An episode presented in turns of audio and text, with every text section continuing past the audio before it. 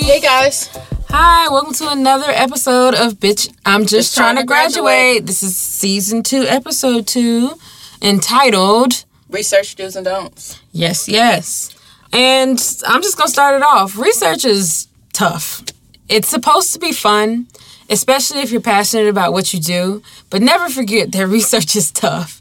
It's not built for everybody, but although it's tough, we are here to be your guiding light, your lighthouses. Your magical black unicorns. Yes, through the storm of research. Because we've been doing this shit for years. Not as long as some of these seasoned vets out here who live, breathe, eat, and shit out research. Mm. But we're pretty cool. That's how I feel it. So usually when we think about research, you have this there's different stages. So you have like your proposal stage where you're thinking about what you're going to do for your research. So you're reading a lot of literature, you're trying to figure out what questions, what gaps in the research. Mm-hmm. Then you're determining your methodology. So you're figuring out how you're going to do the research. What do you need to do to answer your questions? Then comes the fun part, data collection. This might take in the form of doing field work, maybe if you're doing surveys, um, talking to people, data collection, data mining. I do a lot of work with a lot of data, so I do like meta analysis. Um, just basically, I steal all the people's data that done research, so I don't have to actually go out into the field. Yes, Lord. Um, and then after you do that, you have to clean up your data. You have to analyze your data, interpret your results, Yes. write it up, make sure your entire story is coherent from start to finish, from introduction to discussion, and publish it. Yeah. So there's a lot of components. Yeah, and mine's is pretty much the same way. I'm an old school girl. I actually like to get my hands dirty, go out in the field, go collect samples, go talk to people who probably have nothing to do with my research, but just want to know what the hell I'm doing. uh, you know, and that's kind of just yeah, everything you pretty much said. I'm I'm along that same line. Don't get me wrong, I get my hands dirty. All right, damn Skippy. But only one or two days though. I'd be out here like I've been out here for an entire month. Yeah. I look crazy. My research literally involves going to two sites once a day, counting all the plants, measuring all the plants. It only takes one day, and then I spend the rest of the year analyzing the data. um, at least for one of the projects that I do. Sounds like a win. Yeah.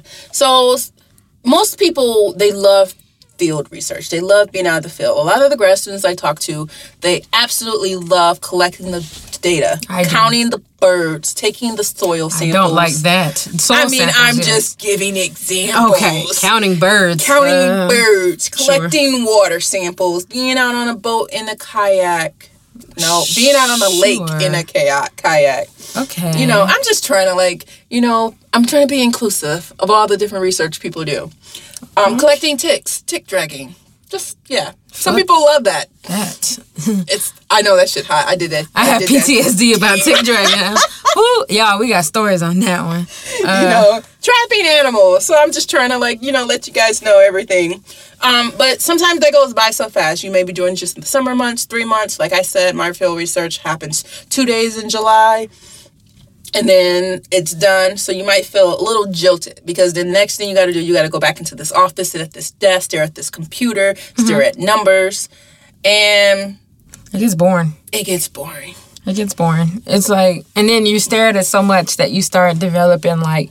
One thing I've done that is like an error on my part, and thank God I didn't go further. I realized the error.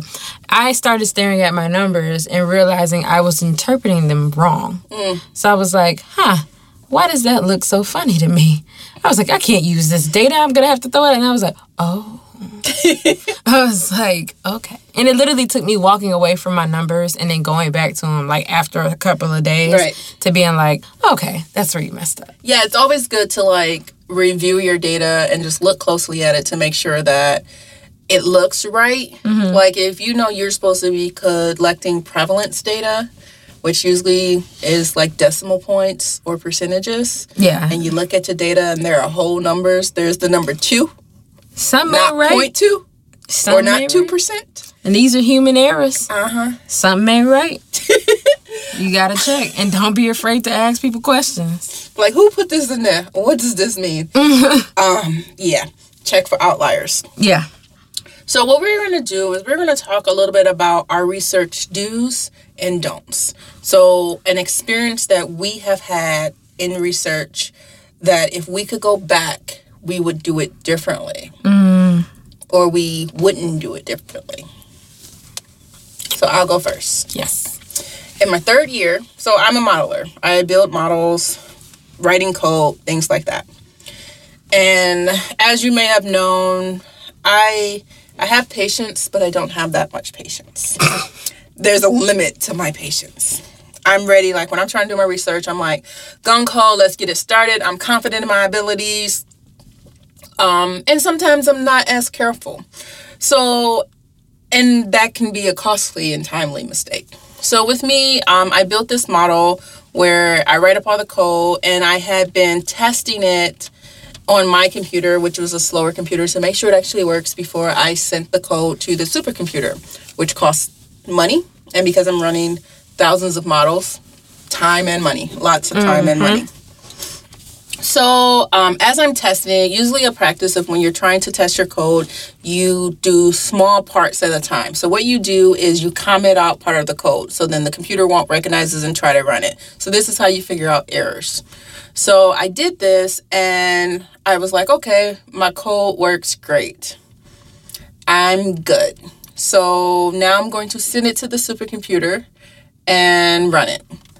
Um, but I was not careful in looking over my code. And what I ended up doing was not making sure all of the code was not commented. So there was oh, wow. one line of code that was commented out. So it had a hashtag in front of it. So the code, so the computer wouldn't recognize it. Mm-hmm. So then I send my computers to send my code to the supercomputer, and I knew just from calculations that it was going to take about three months for my code to run. So basically, I knew that I was going to send it there. I was supposed to set it and forget it. And there was no way for me to actually, the way this code works is there's no way to really check on the progress. You just have to wait till it finishes to find out so you so you can see your results. So I did this. I wasn't careful commenting out, you know, making sure everything was right. And when I got my results back, I assumed everything was fine. I looked at the data. I was like, okay, I know I'm. I did what I got to do. I analyzed it. I had already signed up to do a lab meeting, so I created the graphs, and then I was like, you know, this seems weird, but if that's what the model shows, that's what the model shows. Like, mm-hmm. I'm not. I'm usually not a person that I don't I don't what do they call it? I don't like data mine. I don't like try to perform a whole bunch of different analysis to try to get the answer that I want. No. I figure out what analysis I'm going to use and then whatever the results are, I figure out an interpretation for those results. So I did that and then as I'm so I figured out, I'm, and I'm still trying. I was still trying to figure out an interpretation. But the purpose of our lab meetings is usually you present your results and you kind of get feedback from other people about what stuff is. So I really didn't have to have a, a a, a good rep- a good um interpretation by the time I had this lab meeting. Tell me why the day of the lab meeting, as I'm preparing, and I was like, oh, I'm just gonna screenshot some of my code so I can show them what the code looks like. And as I'm screenshotting my code, I see this hashtag at the top of the code, which was the one that identified the variables. Oh shit. So part of the variables that was supposed to like be changing didn't change. So that's why my results showed, yeah. No, I'm listening. Oh, that's why my results were like, oh, there's no effect. Because the part of the code that was supposed to tell it if it was an effect was not there. Oh my god. So, so I sorry. spent like I think eight hundred dollars um using the supercomputer, three months wasted because I just wasn't careful. So if I could go back to my past self, I'd be like, you know, and this is why now I always double triple check my code. I like will do every, like mm-hmm. control find. I I like you you kind of learn different things. I just like because I know that a part of my problem solving, my error is like um, to find errors is I comment out parts of the code. So before I submit my code to any like to the supercomputer or I run it for if it's going to be a significant amount of time, always do control find, look for a hashtag to make sure nothing is commented out because like when I write my code, it usually is like long pages. So you can your brain can easily just forget that that number is there. Yeah. I also use a program now that um Sublime that kind of color codes the code. So when I originally wrote my code, it was just in R, so it's just black and white. But now it actually makes things different colors. So if something's commented out, it turns gray. Yeah, I do that with just R. They now have it set up. Oh with- yeah, um, yeah. RStudio now has it, but this was before I had all those little plugins and stuff. Oh, trust me. So yeah, be now. I wouldn't say so. Be more careful. Now you know there are some people that are just like so anxious that it would take them three months. They would take three months to double check it. They would continually double check. At some point, you have to be like confident in your ability to do it. But I know, like me, I was like, I need to get this model running. Fuck it, it's done. I'm ready. But now I'm just it. I'm like, a- you know what? I'm a quadruple checker. Like I, got I yeah, have a limit. So be like, okay, if you say I'm going to check this four times, and then make sure those four times are like separated. You Yes. can't check them four times back to back. Um, but don't be like, oh, when you get to the level of checking it ten times or fifteen times, You got a problem. that's OCD. Mm-hmm. Um, yeah, you might want to get that checked out. Yeah. So what about you, Maya? What's something if you could go back and redo? Well, I have two stories, a good Okay. one and a bad one. Um, so everyone knows about my first year in my PhD program and how trash that was. Mm-hmm. Uh, going back then, um, I had an terrible advisor. So I'm just gonna keep it at that. Fuck Dolores Umbridge. Yeah. Go back to season one if you want to hear all the horror stories of that lady.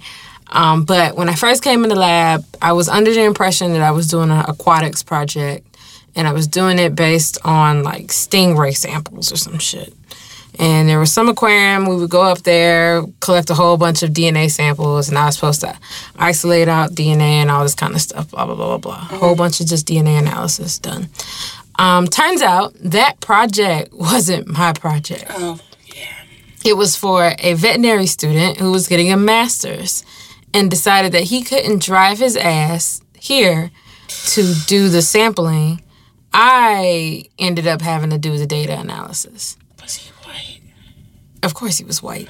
And um I was so pissed because I was like I basically wasted a semester where I could have been developing my own ideas and so on and so forth, working on some shithole asshole who I didn't even know project and I was like no, like I kind of was like, I don't want to do this project anymore because now it's been presented to me in a bad way. This pissed off the advisor because they were like, Well, we brought you here under the impression of doing this project. I was like, Yeah, but my introduction is basically doing someone else's work. And they're going to go and write an entire thesis off of this. And all I will be is in the acknowledgments. You're not Yeah. using me for labor. Yeah, no. So I really. author. Yeah, Yeah, I felt minimum. used and just really, really, I was just wasn't here for it. So, of course, she says, "Fine, you're right. I'll let you make a project."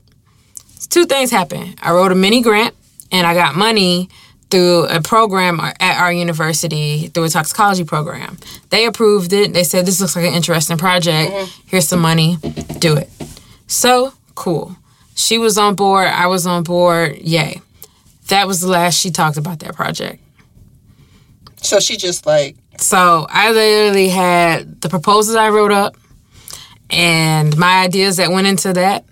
And I basically was trying to do a project off of this based on one paper I wrote, five pages. That was supposed to be my blueprint to my PhD. Mm-hmm. And she was just going to say, okay, yeah, that sounds good. Oh, have you thought about this? Occasionally.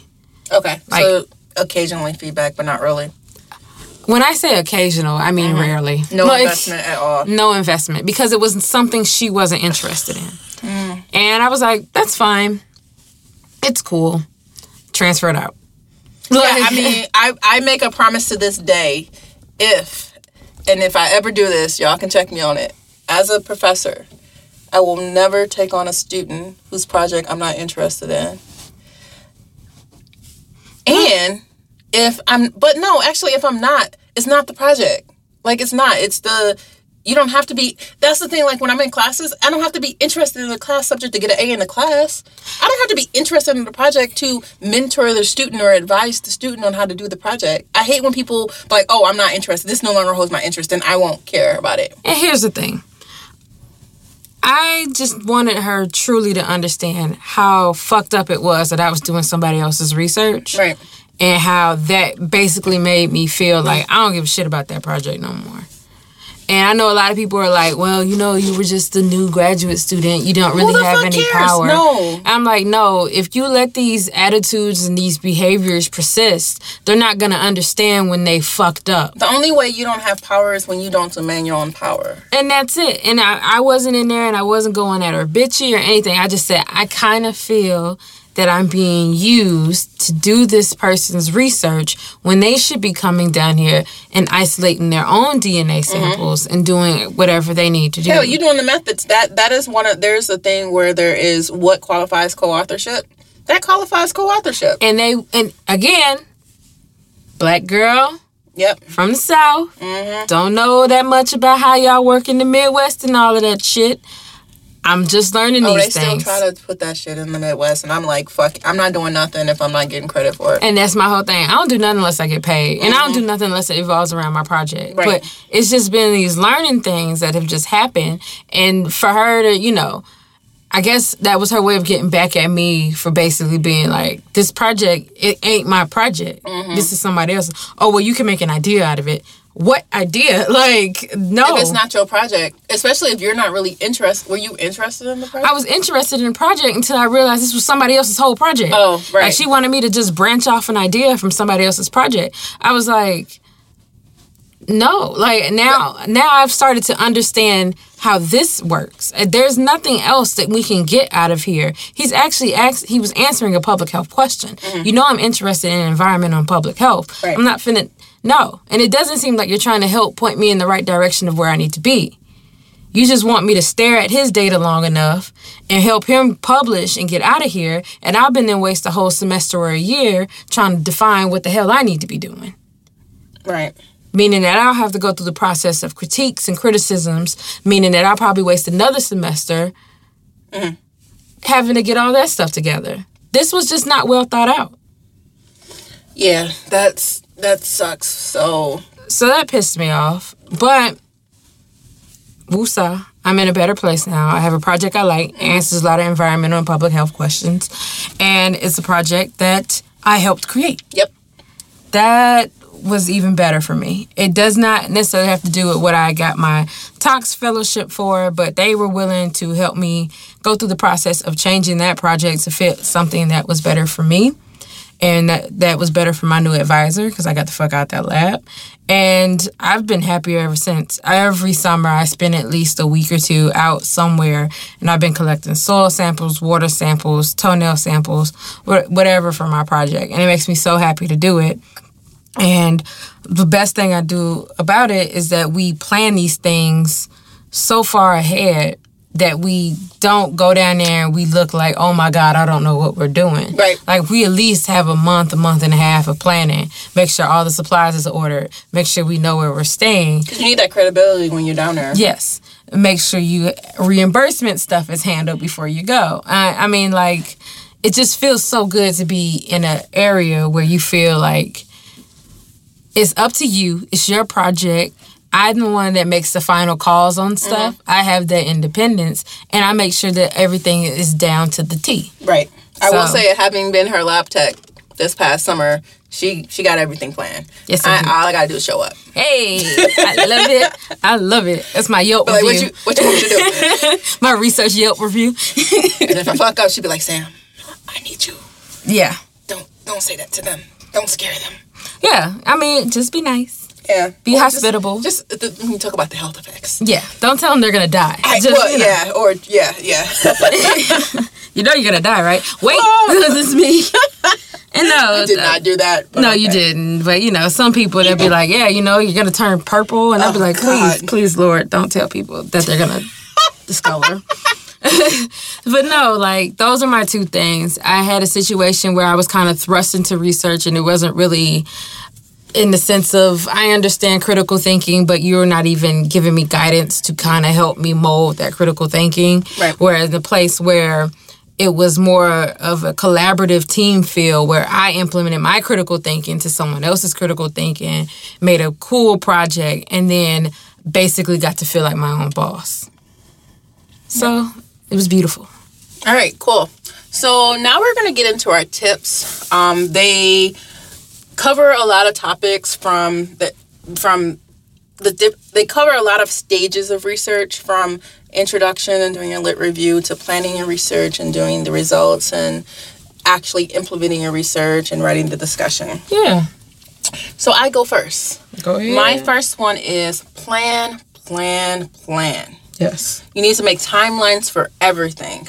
I like to use SMART goals. So, SMART goals are, and this is a capital S M A R T. Um, that means you have to make all your goals specific, measurable, attainable, relevant, and time bound. I love smart goals. I Me love too. them. So let's just break those down quickly. So, for specific, your goals should be clear and specific. Otherwise, Specific. I I can't pronounce the S. After And the third one, I was like, damn, I gotta help. Like, no, you can't help. This has been me since middle school. So I was just like, I'm saying this, and I hope they don't catch it. I was like, S. P E C I F I C. Um, so they have to be clear, otherwise you won't be able to focus your efforts Yes. or feel motivated to achieve it. So when you're drafting your goal, you need to answer the five W's. What do you want to accomplish? Why is this goal important? Who is involved? Where is it located? And which resources are involved? And this tip right here is good for grant writing. Yes. Who, what, when, where, and why. There you go. The second one is it needs to be measurable. So you need to be able to track your progress. So if you're like, oh, I'm going to write, that's not measurable. You might say, I'm going to write one page today. Like a few weeks ago, I wrote a five page grant. Guess what my goal was? Friday, I was going to write two pages. Saturday, I was going to write two pages. And Monday, I was going to write one page. Notice I was working on a weekend. But uh, it, it was Fourth of July weekend, and I was traveling, so those really like I those are my my non travel days. But um, and it was a grant that I found out about. Like, hey, you need to write this grant, and you have three weeks. So yeah, that was my overtime. um, so a measurable goal should address how much, how many, and how will I know it's accomplished. Yes. So I was like, two pages. How would I know it's accomplished? You did it. There's two pages. um, the the third one is it has to be obtainable. So it needs to be realistic to be successful. So for this one, you need to be able to answer how can I accomplish this goal and how realistic it is given time constraints, financial factors, things like that. Two pages, me, I know how long it takes me to write. I know that I kind of just don't have a problem just doing word vomit on a page. Um, it's usually more the revising process I have. So for me to say I have to write two pages in the day, I knew that was going to take me about four or five hours. Yeah. So for me to write two pages in a day, four or five hours, that worked. Um, it needs to be relevant. So it means you need to make sure that goal matters to you and it aligns with all your other goals. Yes. Hell, relevant. I have to write two pages for a grant. It's for money. That's relevant. I know, right? relevant AF. yeah. um, so did it seem worthwhile? Yeah, it's gonna fund a grad student. Is it the right time? Uh yeah, Yeah. it's due in two weeks. Does it match other efforts or needs? Yeah. Yes. I need to get tenure. Am I the right person to reach this goal? Damn right. Uh-huh. and lastly, it has to be time bound. So you need to have a target date. Yes. My target date was to have all five pages done by that following Monday. Yeah. So when is it due? It was due in two weeks. I needed to have it done by Monday so I can get comments on it so then I can revise it because it was due in two weeks. Mm-hmm. So I set a SMART goal. I planned it, I had my timeline, and I was good. You know what? You know, since our first season, I will say, I am not ashamed of it. I started working back from deadline. and Yay! it's not bad. It's not bad, It's not good, but it's not bad. but it's not bad. I think it might depends on who you have and who tells you, because now you have a different advisor, and it Yeah. probably helps you to work back. And it's not. It's okay. It's okay. It's been working thus far. But every now and then, your girl got to go like, "Hey, look, I know that's due like in two weeks, and I need to just go ahead and do this." Like, that was it. so, but it's not bad. I, I I take back all the slander I said in the first season. But the slander was based. The slander was, was- basically saying I work backwards, but I didn't want to say that. I know, because even when you was talking about it, I was like, okay, uh huh. I was like, I don't believe in that working backwards thing. That's for you people. I think I might have had some shade when I was like, oh, I think I might have been like, yeah, that's working backwards. but okay, if you don't want to count it, call it that. We can call it somewhere else. And now I'm like, Looking all right, it's not bad. It's fine. I've I've owned up to it. I admit it. Use a thesaurus. I find a synonym. synonym. For I have sinned. It's fine. I have sinned in the academic world of not saying that I do not work backwards, and I know that now. Thank you, all smart ass academics. I recant. All right, keep going. All right. Sorry, guys. All right, so my first tip is PDR. We talked about that in our last uh our, our last episode of our last season. And it's not PBR, it's PDR. Not Pabst Blue Ribbon. It's PDR, which means plan, do, relax. That's my mantra for everything. I set up everything that I stay ahead of my research. Mm-hmm. I know what I need to be doing. Mm-hmm. You you pretty much have wrote out you have three specific aims for your dissertation. Mm-hmm. You pretty much giving yourself some wonky deadline, whether you look at it forward or backwards. Thank you. And Uh-huh. you know that you got to stay ahead of yourself if you know that your ultimate goal is to graduate within whenever the hell you want to graduate. So I always plan stuff and I try to be as thorough as possible in my planning. Field work, I plan it. Writing, I plan it. All the in betweens, how I'm trying to avoid going to the seminar talk that has absolutely no interest in me, I plan not to be there. Like all that kind of stuff. Just don't spend all your time planning. Don't spend all your time planning. There's a meme that say academics spend 90% of their time planning what they're going to do and 10% of the time actually doing it. That sounds about right. so you plan, and then the next thing is to put your plans into motion to do. You got to fight through it and just finish what the hell you need to do. If you know that your goal is to have this manuscript out by the end of summer, you need to do everything you can to make sure that your manuscript is out by the end of summer. Mm-hmm. If you know that you got field work to do and you need it done by a specific date so that you stay on track for graduation, get it done. Like you've already planned it. You know it'll go off effortlessly, at least in your head. Mm-hmm. Like just stick to your guns, do what you need to do, and make sure you're on track. And the last one is relax. Look, I'm all for people taking breaks. I feel like your work day should at least constitute to you taking two breaks, as well as it, whether you bring your lunch or not bring your lunch. Make sure you eat. So, um, I'm one person to say I will take a um, break. I'd rather be 10, 15 minutes. That's my time to walk around my building, you know, work on your legs a little bit, go sit outside for a second Work on your tan. work on your tan for like 15 minutes do your social media stuff which let me be honest with you mm-hmm. you know how many times i walk into folks offices and they have like their manuscript or the grant they're working on on facebook right here mm-hmm. i'm like how do y'all get shit done See, I don't. See, me, people notice, like, people like, oh, you post a lot. Usually, if I post on Facebook, it's early in the morning yeah before I get to work. It's around noon yeah and it's after work. yeah Like, I, I, I like post that, like, you can get, kind of guarantee what time I post because I don't open it. I put my phone on Do Not Disturb while I'm in there and then I'm like, okay, it's my lunch break. Let me go ahead and then I might, like, post, like, four or five things back to back and then put it down and then I don't see it again until, like, five or six. yeah and i mean that's on the okay weekend. I'm on it all the time.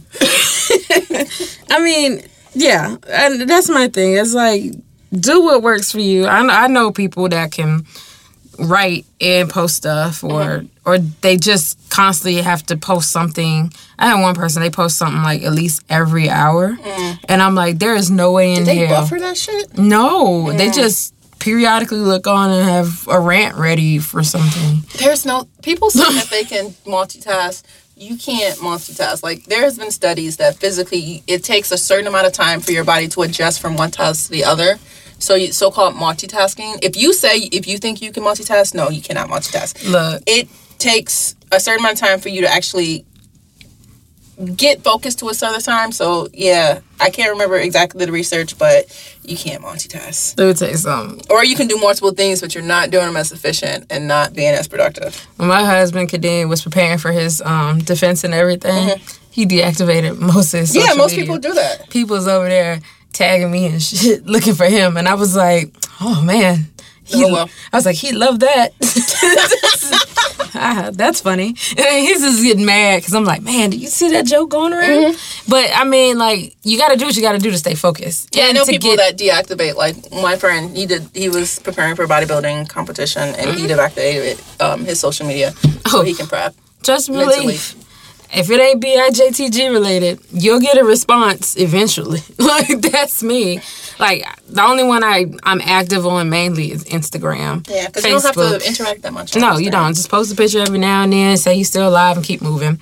And then that goes again with relax, and it's mainly just making sure you take care of yourself, making Mm-hmm. sure that outside of all the academic stuff you're doing, you do still know how to switch your brain off of academic to Mm-hmm. just being a plain civilian that enjoys reading books and baking cookies or playing video games or whatever the fuck you like to. Netflix. Been watching Netflix, getting cable. I don't care. Like all the things you enjoy, do it. Mm-hmm. Just do it within reason and make sure that you're still getting work done. Yep. All right. So my next one is write things down as you go. Write as you go. Don't wait till you're done with research to decide that you're going to write. I struggle with this. Write. You know, you had to write a proposal. When you wrote the proposal, when you were writing the proposal, you were doing a literature review. Yes. So obviously, when you're doing a literature review, write a tentative introduction. Yeah. When you were doing the proposal, you wrote methods of what you plan to do. As you're doing those things, revise your methods to what you actually did. As you're doing your analyses, as you're using R and SAS and all those things, and you performing the analyses, write down the results as you do them. Like you look at a graph, if you create a graph, go ahead and save that as a PDF or a PNG and put it in that document. That is true. And label it as a figure. When That you're is true. performing those analyses and you get that R square and those P values and that AIC, go ahead and put it in the table. Do not wait till the end to say, oh, now I got to make these graphs. I need to make these tables. I need to do all this stuff because. Right. The final thing, then you write your discussion and then start thinking about as you're looking at it, what do you think these results might mean? Don't just be like, huh, I think this means this and I think that means that. Why don't you write down, I think this means this? Like literally write it down as you are doing it. You do not want to go back six months from now and looking at a graph and you're like, what that mean? what that mean? And write your limitations 1st mm-hmm. Your limitations are Things that you know you can't Yep. do. When you're writing those analyses and you're trying to do something, you see that something's not work. Write down what's not working. Working. You have a small sample size. Are you missing this data? Write it down. Yes.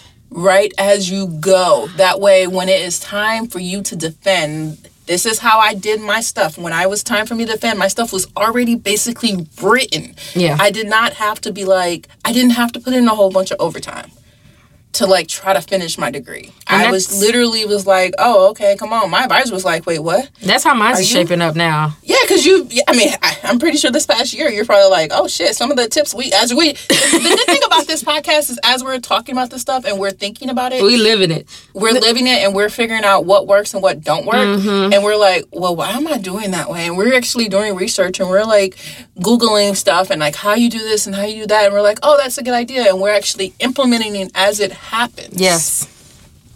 So, and it's working. I definitely get it. I will say one thing to that. Um, basically, when you were talking about uh, like writing as you go and stuff, it's a process. Yeah. Um, you're not gonna just do it overnight. You can. Some people do do it overnight. Good, old, good kudos for you. Yeah. And um, some people it might take you a little bit more time. But like if you're writing all those proposals for your prelims and quals and stuff like that, start taking that stuff and forming it in dissertation format and forming it in manuscript format and start just preparing yourself for things. So for me, I um and this kind of like so this kind of goes into this this right as you go. So like for me, for every project that I do, for each chapter that I had, I had a folder dedicated to that project. Yes. And in that project, I had like drafts. So I drafts folder. I had a results folder. I am um, inside my results folder. Um, inside my data folder, I had like all the data, and then I had a results folder, a figure folder. So I would put in like when I saved my figures, I put them in there, and then when I say anytime I made a new version of the figure, I I didn't overwrite the version, and I named them actual beneficial names so I can knew what I'm looking for. You don't yeah. want to be writing your stuff and you can't figure out where this figure at or where this at. Mm-hmm. I would have a um I have a template like just a, a regular Word document for a template that has like introduction, methods, results, and discussion. So then as I'm doing stuff, I'll just put it in that section. And when you're writing, I'm not talking about you have to write fully formed sentences and making sure everything flows together. No, they can be bullet points. They can just be these ideas like this, tentative titles like an outline. Yeah, so, so long as you ready, put your ideas on paper. Right. Just so when you're time for you to write, you can just go on that and start filling in the blanks. Mm-hmm and make sure you save it as something that is like don't be like draft one. Save it as something that actually so you know where it is and what it is and when you update it and if you make any substantial change make a new version of it. So i would never like just completely delete something. I would just make a new version. Mm-hmm. so if i ever have to go back or redo an analysis i can be like or I'd be like, if I, because like if I do analysis and then like someone suggests I do it another way, so I redo it, and then now I have two drafts. So then I have that one, and if I was like, mm, you know what, this doesn't work, I can go back to that first draft and I have those results of that analysis. I don't have to like rerun my analysis because I deleted everything. Yeah, because Word is not an unlimited undo. I agree with everything you said. All right, so my next tip mm-hmm. is it is okay to say no to research you are not interested in or that is going to hinder you from graduating. Mm-hmm. It is okay to say no to research that is that you are not interested in or that is going to hinder you from graduating. It is okay to say no. It is okay to say no. Now listen. I have been a part of a lot of summer programs where I've had to take students from various institutions, mm-hmm. and I usually get students from HBCUs. Don't get mad at me, don't at me. That's what I do. And um, I usually have to be their mentor for the summer. Mm-hmm. I have had situations where that has worked to my advantage as the kid gets an education, they learn research, and they enjoy their scientific experience at mm-hmm. a different institution. I get the benefit of being a good mentor, and I also get the benefit of also getting some additions to my research done. Mm-hmm. Things that probably would have been set back if I had a crazy advisor or somebody that wasn't looking out for my best interests would probably I would probably just have a whole new project I have to do with some student. Mm-hmm. I have seen cases where people have had to basically rearrange their summer plans pertaining to their research to cater to a student or a visiting student, a summer mentorship program type thing where they are sl- where they are slowly being hindered from doing their research because they now have to look out for other people. Mm-hmm. Or they've been told they have to do collaborative research on a project they don't give a shit about. Bitch. But they saying, oh, it has money and it's gonna fund you, so you have to do some work for that. No. It's okay to say no. Now, the only way it's not okay to say no is if you're getting like a research assistantship funding from it. But through that, you might have to negotiate how much time you spend on what. Like if it's down to 10 hours or 20 hours per month or, or per week, then you need to negotiate how you're going to spend that time and make sure that it doesn't hinder you from doing your research. I've had to do that, and from personal experience, I pray that no one ever has to go through that because having to do research outside of what you were there for is frustrating because you're a scientist. You don't want the research to be bad. So you are going to end up putting more passion into it than you want to. But that's just you. Some people just don't care. And they're just going to be like, well, I did what I was supposed to do. Bye. I'm one of those people, I don't want you to leave with bad data. I don't want you to come do my work and leave me with bad data. And that's that. But it's okay if out of the circumstance of you needing that money mm-hmm. to stay funded, if you say no Right. Like- so, so I guess let's explain a little bit about what this what you actually mean by the research assistant because a lot of us in STEM when we are brought into a program we usually have funding. So the advisor usually brings you in because they have funding for whatever project you're going to do. Yeah. So that means your thesis is also you working on your thesis is how you get paid. Mm-hmm. Sometimes funding runs out, or you might be in a situation where the project, your project, is not funded. So you have to be funded by something else. Um, most likely is usually a TA. So like usually a TA teaching. That's not your research. So you spend two, 10 to twenty hours a week teaching, and that's how you get your paycheck. Yeah. Some cases you might be funded on R an RA, so a research assistant that is not your research, but that's how you're getting paid. Right. So you're working on someone else's project to get paid. Make sure you want to do a good job. So please don't if you're working on someone else's project and that's the way you get paid, you need to be a good employee. You Treat it like it's your work. project. It's treated like it's your project. However, you don't have to go above and beyond. If you're getting paid for 10 hours a week, that 10 hours a week, you dedicate that 10 hours a week to doing that project. Mm-hmm. Do not dedicate 30 hours a week to doing that project because you're only getting paid for 10. Just like Yeah. if you was teaching and you're only getting paid for 10 hours a week for teaching, do not spend 30 hours on teaching and if you're only getting paid for 10. That what we call is them taking advantage of you and you being taken advantage of. Yeah. I don't know what the word is. I can't think it off the top of my head, but it's not a good word. Probably something manipulative. Or I'm just saying, like, I don't want to call them. You're gullible. No, not gullible. Yeah, so you don't want to be that. You don't want to be that person that getting taken advantage of. Yeah. So, so mine kind of goes along with that is limit side projects. You will have your entire life to do research. Yes. You need to do what is necessary to get your degree. Not necessarily the bare minimum, but do the bare minimum. Like, you need three chapters for your dissertation. You need two chapters for your master's thesis. Do three chapters for your dissertation. Do two chapters for your master's um, thesis.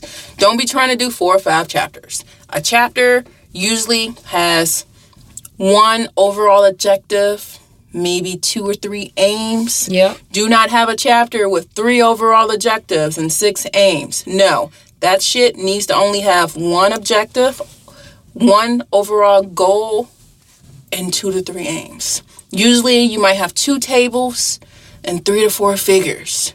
Do not make it where your dissertation has 12 fucking figures. If it has 12 figures, that is three chapters. You don't know supplementary tables. Somebody ain't teach you that.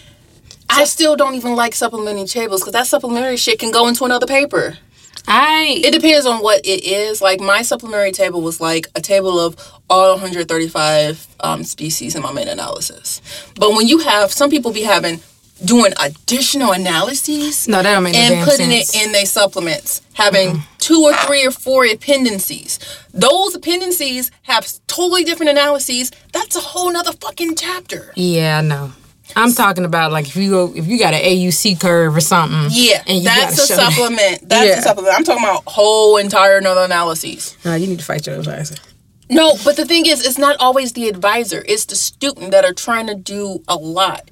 And it definitely gets on us as POCs, people of color, because we always feel like we have to. We It's not that we feel like we have to. We have to work twice as hard. Mm-hmm. But some of us, we feel like maybe twice as hard is not. We like five, six times as hard to try to like prove that we are good enough. And now I know that I did say in an earlier thing that I work really, really hard. But guess what? Me working really, really hard was not working on that same chapter. Yeah. It was me doing other papers. Me doing my side projects were continuing stuff from my master's thesis or something else. And it was stuff that was not pertaining to my thesis, mm-hmm. my dissertation.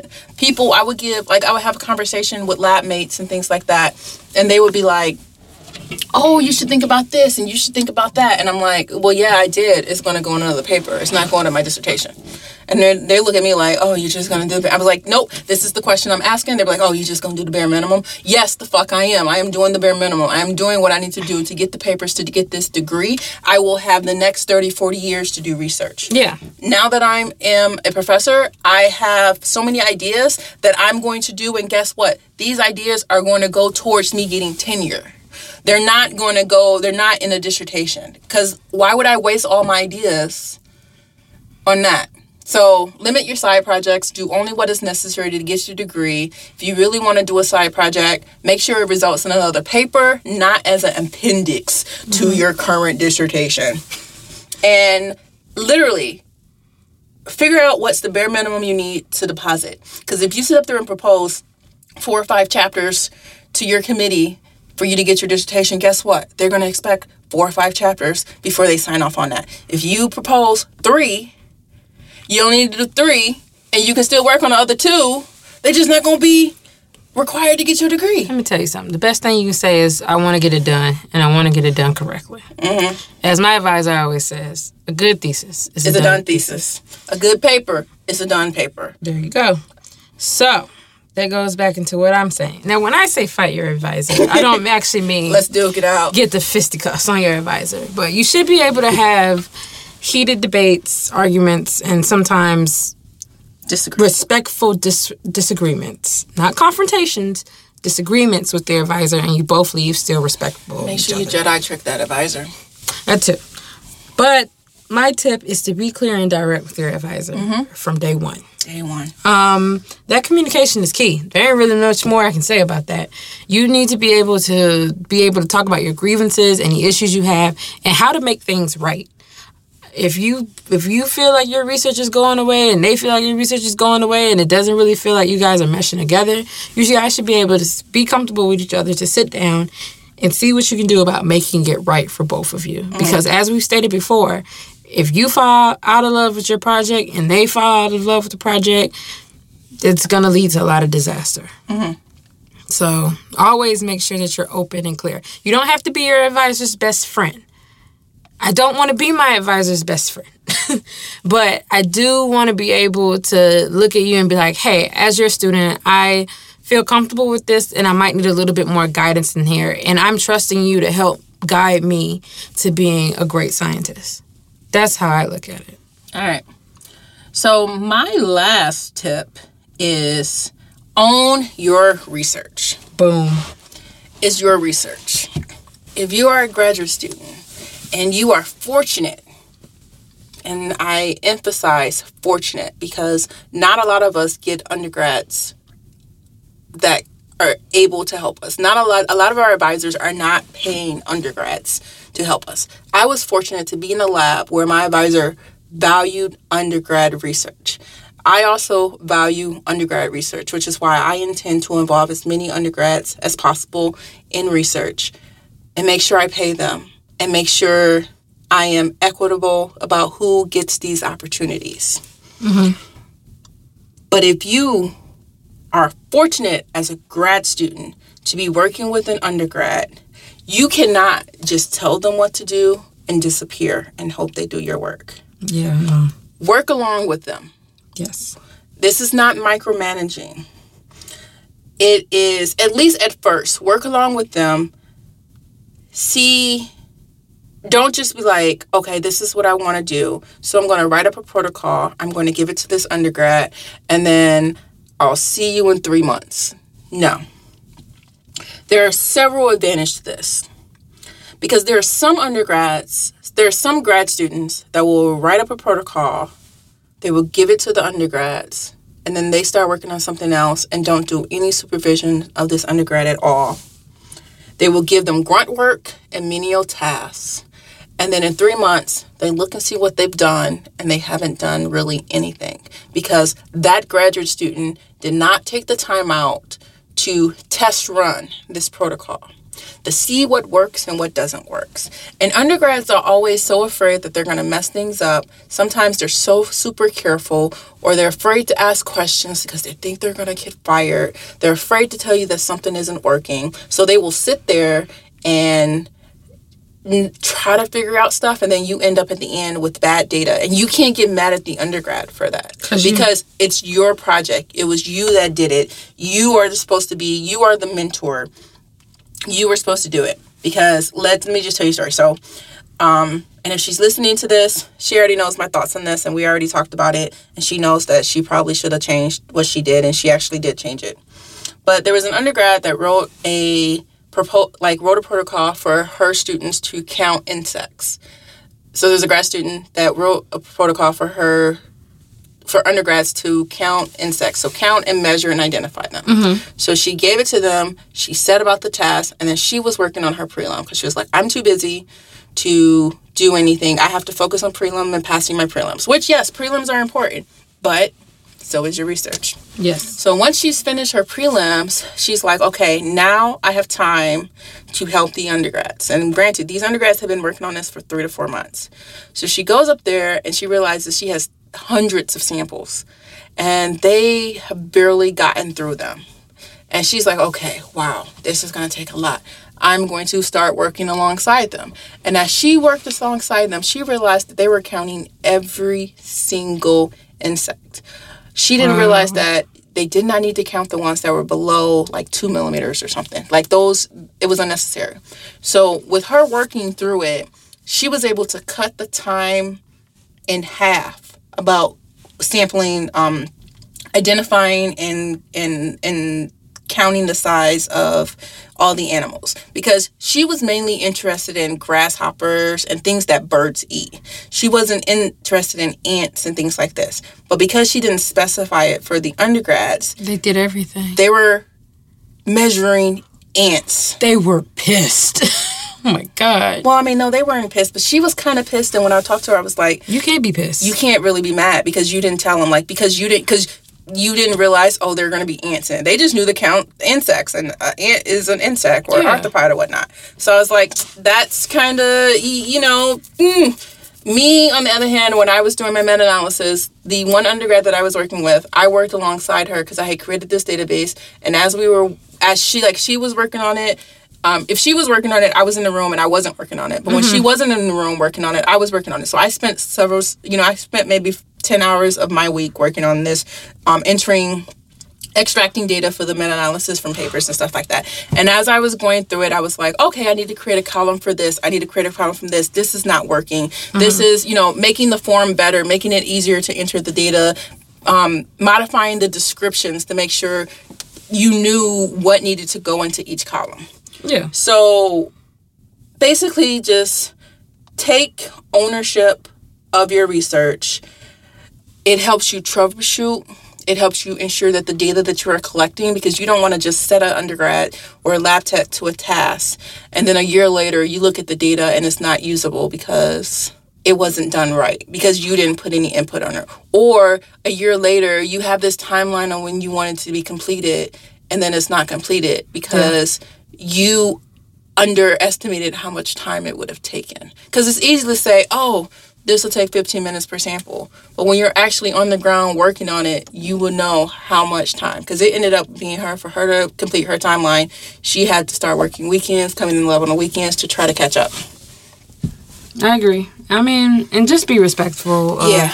The people that's doing your research. And don't be like, yeah, don't don't treat them as grunts. Make sure this is a learning experience for them. Yeah, they're mm-hmm. getting paid, but they can get paid working at McDonald's or Starbucks. Make sure Not even just that. They might really have a passion for science. Right. And you started off that way. Be humble.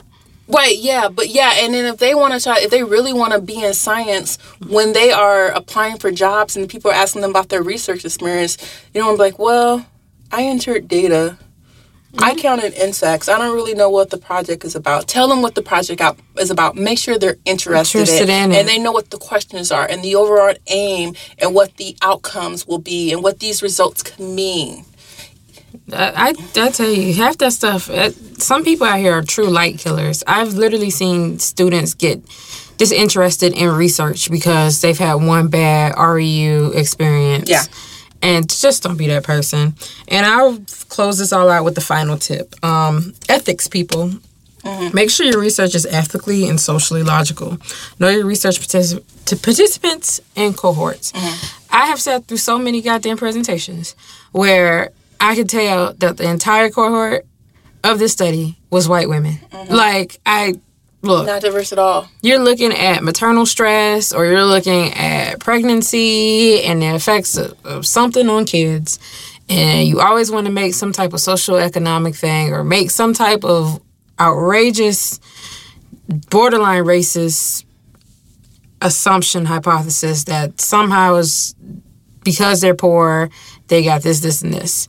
And it's always in research areas that are predominantly black, but your entire sample set is full of white people. Mm. I am tired. Make sure your research is ethically sound, that you are not disgracing the people who you are supposed to be caring about, that you are not disrespecting them, and that, on top of that, it is socially logical. Do not keep publishing these stupid ass papers that are not looking at anything, dealing with half the stuff that you want to look at, because all the people that you can get to be a part of your study are white women. It looks like you need to move your project somewhere else. Yeah. Stop I mean, being it cheap. just, I mean, it, I mean, it only applies to white women or whatever demographic you're doing. As I've said, I'm tired. Yeah. Well, It that also it also gives me when people try to say, "Oh, this is it." I was like, "Well, guess what?" When they talk about like BMI, I'm like, "Guess what? They use white women from the 1920s. Does Yeah. not apply to me." So I'm check kind it of out. I'm very happy that a lot of public health papers are starting to move away from um, BMI and they're looking at waist Mm-hmm. circumference because it's not the best indicator No, either. it's not at all. But at the same time, it's answering a better question than more so waist circumference in terms of pregnancy. Mm-hmm. It's answering a better question than your body index because there's a lot of people that are going out here and they're being labeled as obese. Right. They could probably run a mile and a half faster than I can. I'm technically morbidly obese. Mm. The lies. Lord have mercy. I know, right? And with all of this, we're going to wrap up our episode for today. Please make sure you follow us on Facebook, Twitter, Instagram. Um, our Twitter is probably our most active, BIJTG underscore podcast. Um, we have a website, the links in the bio of our Instagram and our Twitter. Make sure you check that out. Please make sure you like, share, subscribe to our channels on SoundCloud, as well as if we have made it by now, YouTube or not. And and that you just give us a rating on Facebook, uh, give us a rating or a Apple review on Music, Apple uh, Google Podcasts, Podcasts. Google Podcasts, and all these other podcast places. Um, thank you for listening and see you in two weeks. Yep. Bye. Bye.